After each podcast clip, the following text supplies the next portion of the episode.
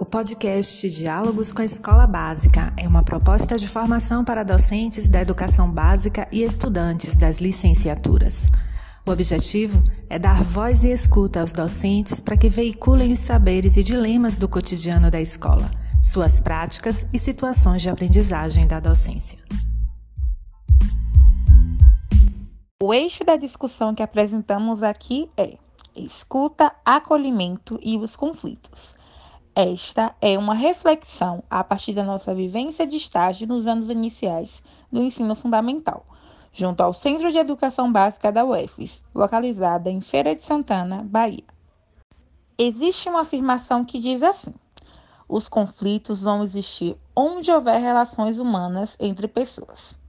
Sim, primeiro porque cada pessoa tem o seu jeito de ser, seus princípios, valores, crenças e seja qual for o ambiente escola, trabalho, igreja, família e nos diversos espaços sempre estará acontecendo a interação de pessoas que diferem entre si, gerando um desequilíbrio, o que pode resultar em situações de conflitos.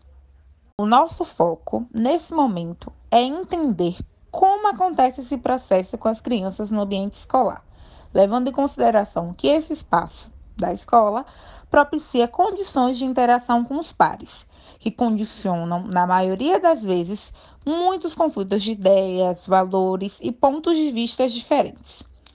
E não menos importante, perceber como o docente pode intervir em situações como essas, propiciando um espaço acolhedor e que seja favorável para a construção do senso de justiça, aprendizagens, momentos de colaboração, ajuda, respeito e empatia. Vamos lá? A ideia de conflito que discutimos aqui tem sinônimo de desacordo oposição, que pode ser prejudicial para os sujeitos, quando essa mesma situação não é pensada, refletida e resolvida. Logo, quando essa atitude acontece de forma inversa, é possível promover o desenvolvimento dos pares, como também uma convivência mais harmoniosa, dando lugar para que o respeito e a cooperação sejam a base das relações, partindo do pressuposto de que cada situação de conflito gera um momento de oportunidade tanto para aprendizagem e desenvolvimento individual quanto coletivo. Será que nós, futuras professoras, compreendemos como a criança reage frente a essas situações? No estudo desenvolvido pela pedagoga Elvira Ribeiro 2018, ela nos alerta que é necessário conhecer as estratégias utilizadas pelas crianças para a resolução de conflitos entre pares. E para isso, é possível pontuar três estratégias: a agressiva, que é o enfrentamento, que acontece de maneira coercitiva, acompanhada de repressão física e ou psicológica.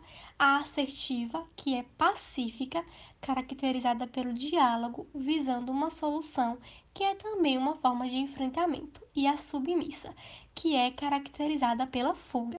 Ou seja, quando uma criança usa a estratégia submissa, o direito dos outros se ressai.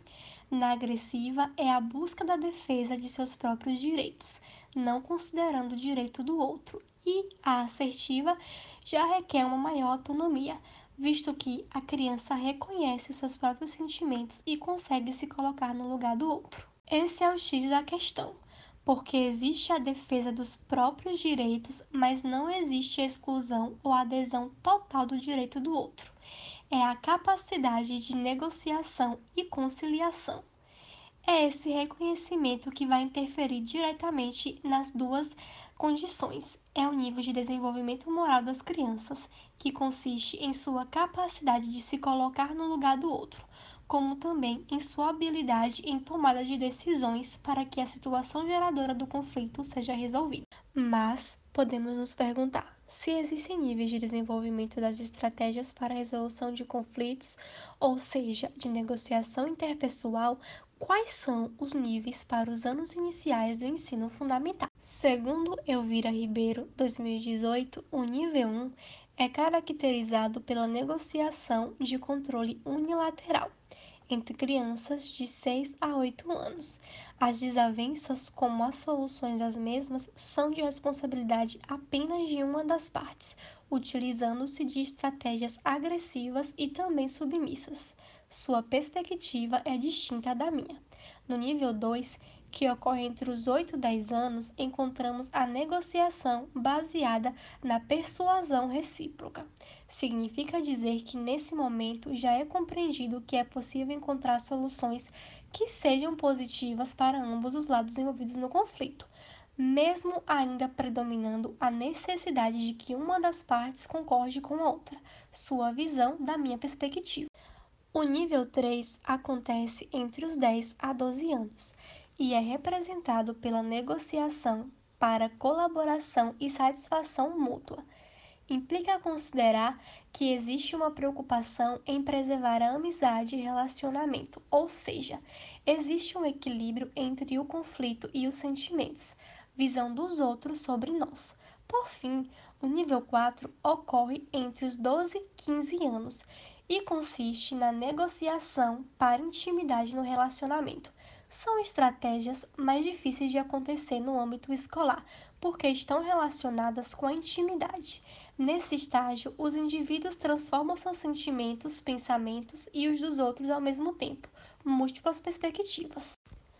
Precisamos partir do princípio que o estudante é um agente ativo no contexto escolar.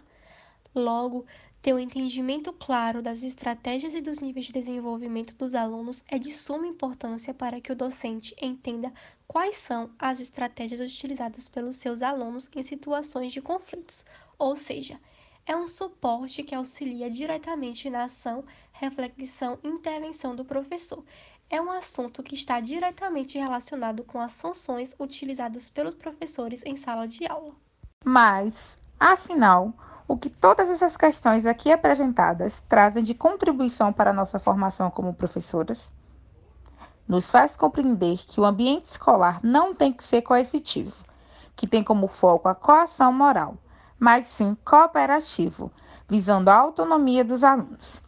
Existem dois tipos de sanções utilizadas pelos professores: expiatórias e por reciprocidade. A primeira, por sua vez, tem caráter punitivo e, na maioria das vezes, não tem nenhuma relação com o conflito. É uma punição aplicada pela autoridade, o professor, de modo unilateral. Devemos sempre partir da seguinte reflexão: o que a criança vai extrair dessa situação?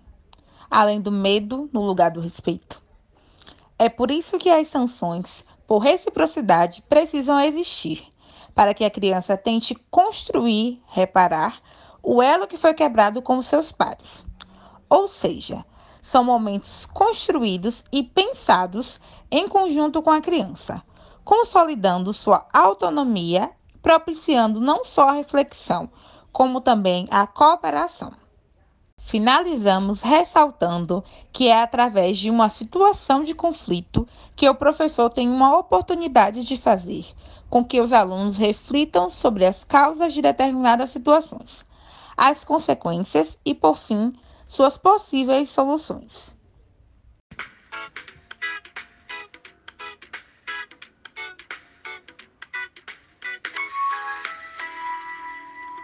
Esse foi o Diálogos com a Escola Básica. Agradecemos ao Centro de Educação Básica da UFES pela partilha do seu espaço, dos seus saberes e práticas. Compartilhar saberes é o que nos move.